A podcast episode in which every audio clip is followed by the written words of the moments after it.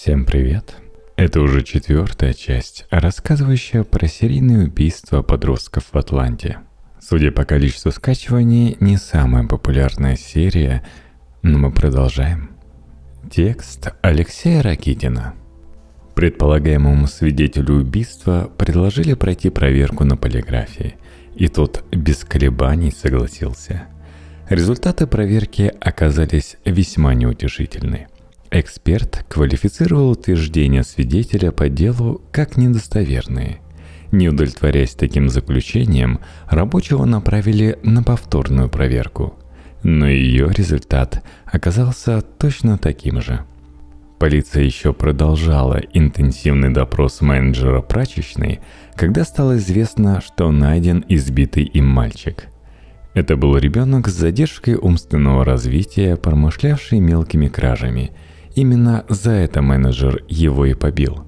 Как бы там ни было, пострадавший был жив, и он не имел никакой связи с погибшим Джонсом. Между тем, внимание ФБР привлекли чернокожие мусорщики, работавшие ночью на контейнерной площадке. Их проверка показала, что двое из трех имели на своем счету правонарушение – Первый в 1958 и 59 годах подвергался арестам за угон автомашин в городе Детройте. Второй значился в оперативных списках отделения ФБР в городе Оклахома-Сити как лицо, замеченное в торговле наркотиками и подделке кредитных карт. Все трое рабочих были геями и имели сексуальные контакты с подростками – эта информация натолкнула следствие на версию, согласно которой убийство Клиффорда Джонса совершили сами рабочие мусорщики. Причем об избиении менеджером прачечной подростка они сообщили с единственной целью – дабы отвести подозрения от себя самих. В этой связи весьма подозрительным выглядело обнаружение тела Милтона Харвея, условная жертва номер три – похищен 4 сентября 1979 года на мусорной свалке к востоку от Атланты. Труп Харвея был найден в большом черном полиэтиленовом мешке, используемом для транспортировки мусора. Такие мешки были в распоряжении упомянутой троицы мусорщиков. Агенты ФБР приложили большие усилия для того, чтобы проверить упомянутых рабочих – был задействован весь арсенал приемов и средств скрытого сбора информации. Прослушивание телефонных звонков, перлюстрация почтовых сообщений, внедрение в близкое окружение подозреваемых легендированных сотрудников ФБР и информаторов из уголовной среды – Проверка схожих по почерку совершения преступлений на территории города Детройта и города Оклахома-Сити, закамуфлированный сбор информации о подозреваемых через их родственников и друзей и тому подобное. Плотная опека рабочих мусорщиков продолжалась несколько месяцев, но никаких материалов, подтверждающих их причастность к преступлениям против детей в Атланте, получено так и не было.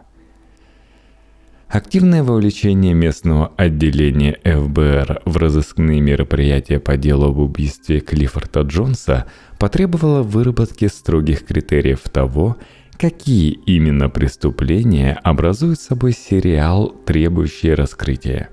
Другими словами, криминалисты ФБР потребовали четко определиться с тем, кого именно необходимо искать. Эта задача, в свою очередь, делала необходимым уточнение списка жертв. В период с июня 79 по сентябрь 80 года, то есть за 15 месяцев, в городе Атланта погибло более 90 молодых чернокожих мужчин и женщин, которых можно было рассматривать как потенциальные жертвы неизвестного серийного убийцы – то есть в это число не входили лица, погибшие в ходе столкновений молодежных банд, в результате ДДП, убийств на бытовой почве и прочих преступлений с очевидными причинно-следственными связями. Криминалисты ФБР разработали специальный тест-критерий, состоявший из 24 вопросов, который позволял вычленить жертву серийника из длинного списка сопутствующих жертв – то есть жертв, не имеющих никакого отношения к преступному сериалу. Тест-критерий на основании сравнения отдельных элементов совершенных убийств позволял оценить степень схожести, повторяемости отдельных признаков, характерных именно для разыскиваемого убийцы. Набор подобных признаков в теории криминалистики называется сигнатурой убийцы, его почерком – Тест-критерий ставил своей задачей корректное и достоверное вычисление такой сигнатуры из массы малозначительных признаков. Вопросы, разработанные ФБР, были весьма детализированы и касались следующих элементов поведения преступника. Выбора жертвы, манеры убийства, постмортальных манипуляций с трупом и постмортального поведения – Попытка описать при помощи тест-критерия убийства молодых людей в Атланте сразу же привела к крайне неприятному для правоохранительных органов открытию. Оказалось, что значительное число преступлений просто-напросто не были должным образом документированы.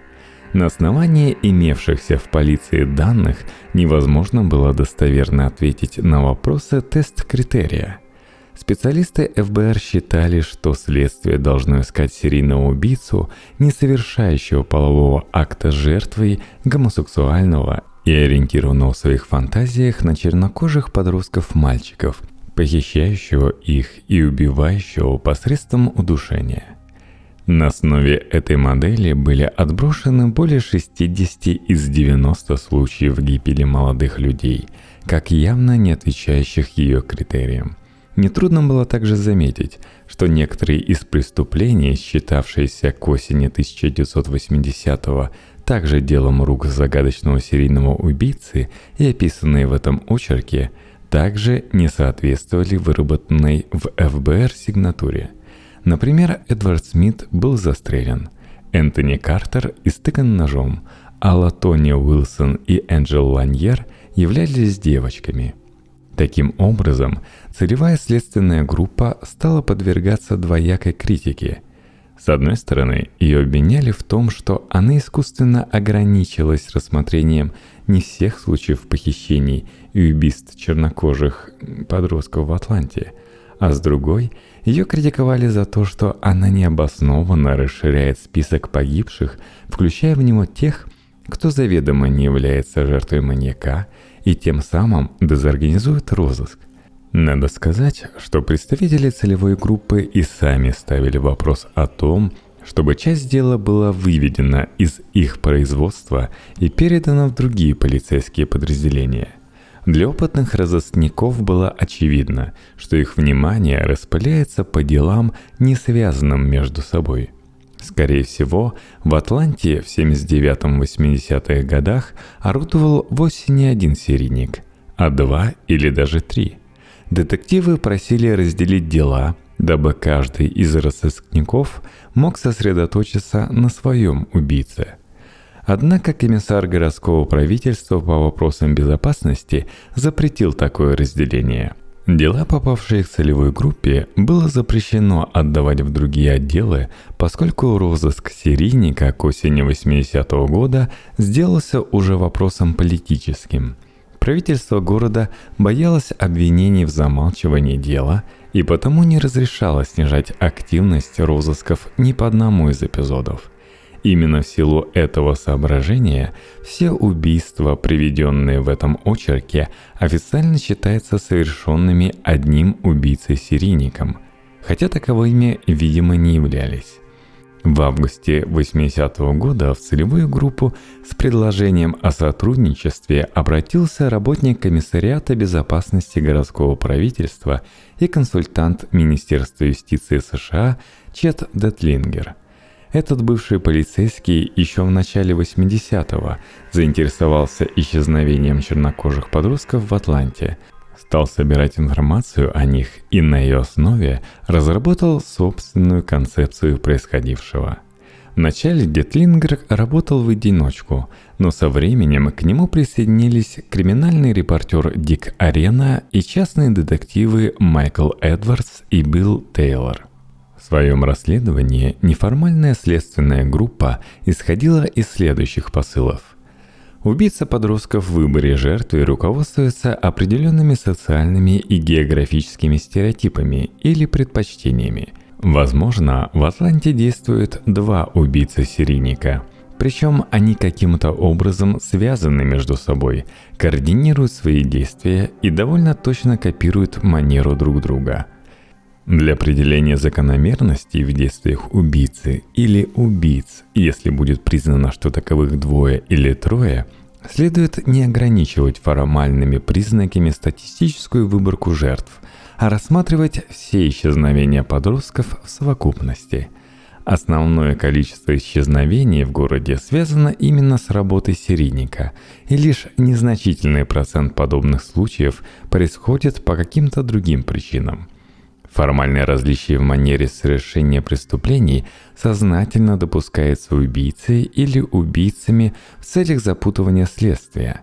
Преступник наслаждается игрой с полицией, а вовсе не руководствуется некими сексуальными побуждениями. На основании этих исходных постулатов Детлингер и его помощники проанализировали все те 90 случаев исчезновения подростков, которые изучались также и сотрудниками местного отделения ФБР. Вот только результат этого исследования у Детлингера оказался совсем иным, нежели у криминалистов из самой мощной спецслужбы США – для своего анализа Детлингер использовал данные о местах проживания, похищения и обнаружения трупа каждой из 90 жертв. Теоретически он должен был получить 90 на 3 270 точек, расположенных довольно равномерно на карте города Атланты. Однако на самом деле оказалось, что все эти точки сгруппированы в 11 небольших районах в окрестностях Memorial Drive – центральной части города старой застройки. Место похищения подростка, по мнению Дитлингера, никогда не совпадало с местом его жительства и местом последующего обнаружения трупа. Исходя из этого наблюдения, Детлингер принялся делать прогнозы относительно того, в каком районе следует искать труп очередной жертвы. Его теоретические предположения давали хорошие совпадения с практическими результатами – Кроме того, Гетлингер в некоторых случаях говорил о гибели ребенка еще до того, как полиции удавалось найти труп. В случаях исчезновения Айрона Вича и Патрика Роджерса Детлингер заявил об их похищениях серийным убийцей еще на этапе проверки заявлений полиции, то есть тогда, когда причина отсутствия подростков была не установлена – Вступивший в контакт с представителями целевой группы Дитлингер попытался донести до полицейских свой взгляд на происходившее в Атланте. По его мнению, число жертв неизвестного убийцы или убийц много больше, нежели считалось официально. Во всяком случае, никак не 10 или 20 человек, а 60 или даже более – Дед Лингер был убежден, что охотник на детей на протяжении последнего года с небольшим совершал в среднем одно убийство в неделю. Эта невероятно высокая активность, поддерживаемая на протяжении длительного времени, а также определенные различия в манере совершения убийств заставляли его думать, что преступников на самом деле двое или даже трое. Но убийцы не были одиночками – они поддерживали между собой какой-то контакт, обменивались информацией, что придавало их тандему высокую надежность. Даже если один из преступников попадал под подозрение полиции и брался в разработку, другой продолжал совершать убийство, обеспечивая первому прекрасное алиби и выводя тем самым его из-под подозрения. Именно в подобной организации преступной охоты – крылся секрет удивительной везучести убийц. На увлеченного добровольного сыщика полицейские посмотрели со скепсисом и отнеслись к предложению помощи с недоверием. Поэтому вряд ли стоит удивляться тому, что когда 14 сентября 80 -го года поступило сообщение об исчезновении десятилетнего чернокожего мальчика Дерена Глесса, детективы первым делом задержали Чета Детлингера – кто-то в руководстве целевой группы решил, что Дитлингер и есть тот самый убийца, решивший поиграть с полицией. Правда, ситуации быстро разобрались. Гитлингер имел алиби как на время исчезновения глаза, так и по многим другим преступным эпизодам. Поэтому никоим образом его невозможно было связать с гибелью детей. После допроса Гитлингер был отпущен, но недоверие к нему в среде полицейских детективов не рассеялось. Кстати сказать, агенты ФБР, напротив, с большим интересом отнеслись к его теории и некоторое время сотрудничали с Дитлингером. Потом, правда, отношения между ними испортились, но об этом далее будет особый разговор. Согласно рассказу старшего брата исчезнувшего Дэрена Глесса, мальчик утром 14 сентября отправился в гости к дяде, проживавшему за городской чертой Атланты на территории округа Декалп. Там он так и не появился. Полиция опросила практически всех жителей района Ист-Лейк-Медоу, где пропавшего видели в последний раз. Сыщики обошли каждый дом, заглянули в каждый магазин – Мальчик словно провалился сквозь землю, и никто ничего не мог сказать о его судьбе. Правда, 15 сентября в разговоре с полицейскими некий Эрик Карр заявил, что знает кое-что о судьбе Дэрона, но полиции ничего не скажет. Оказалось, что Карр являлся родным братом подростка, погибшего осенью 79 года и официально не связанного с расследованием убийств, проводимого целевой группой. Эрик, как нетрудно догадаться, был доставлен в полицию, где его довольно быстро удалось разговорить. Согласно его показаниям, в послеобеденное время 14 сентября 80 -го года он находился в квартире некой Фанни Майя Смит, тетки Дэрена Глесса, родной сестры его матери. В квартире зазвонил телефон, и Эрик снял трубку – по его уверениям, звонившим оказался Дэрен Глэс, которого Эрик Карр прекрасно знал и в определении голоса которого не мог ошибиться. Дэрен якобы сказал несколько общих фраз, попросил пригласить к телефону тетушку Фанни. Эрик Карр позвал ее, но когда та подошла к телефону, оказалось, что Дэрен повесил трубку. Телефон в квартире Фанни Майя Смит был немедленно поставлен на прослушивание – но результатов это не дало. Звонков более не было. В Атланте проводились масштабные розыски трупа, однако они не дали результата. В конечном итоге полиция начала подозревать и Эрика Кара, и родных Дэрона Глесса в мистификации. Среди детективов целевой группы возобладала та точка зрения, что мальчик был вывезен из города родственниками и никакого похищения не было вовсе – для чего родители Глэса решились на имитацию киднеппинга, оставалось только догадываться. Возможно, их прельстила мысль получить материальную помощь из особого фонда мэра города, из которого родным погибших детей выделялись пособия. Осени 80-го года этот благотворительный фонд сделался уже довольно большим – в него перечисляли крупные суммы денег, такие известные всему миру деятели шоу-бизнеса и спорта, как Карл Сантана, Джейн Фонда, Мохаммед Али и прочие. Фонд не переставал пополняться и в дальнейшем, когда дело об убийствах в Атланте стало официально считаться раскрытым. Например, в 1982 году президент США Рональд Рейган перечислил фонду из государственного бюджета 2 миллиона долларов.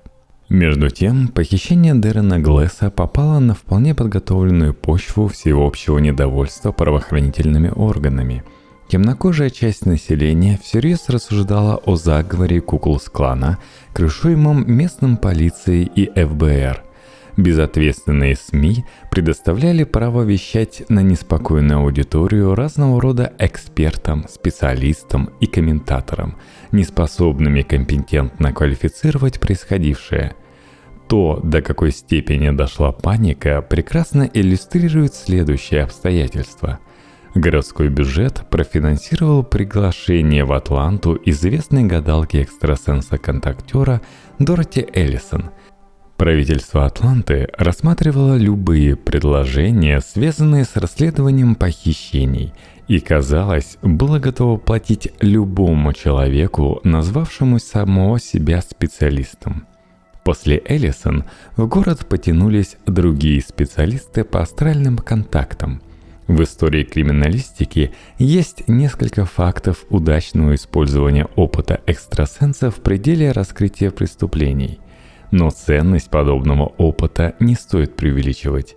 99% работников с тонкими энергиями таковыми не являются и ничем помочь правосудию не могут при всем желании – что касается Дороти Эллисон и ее последователей, то в деле о похищениях и убийствах подростков в Атланте они никакой реальной помощи следствию оказать не смогли и очень часто противоречили друг другу.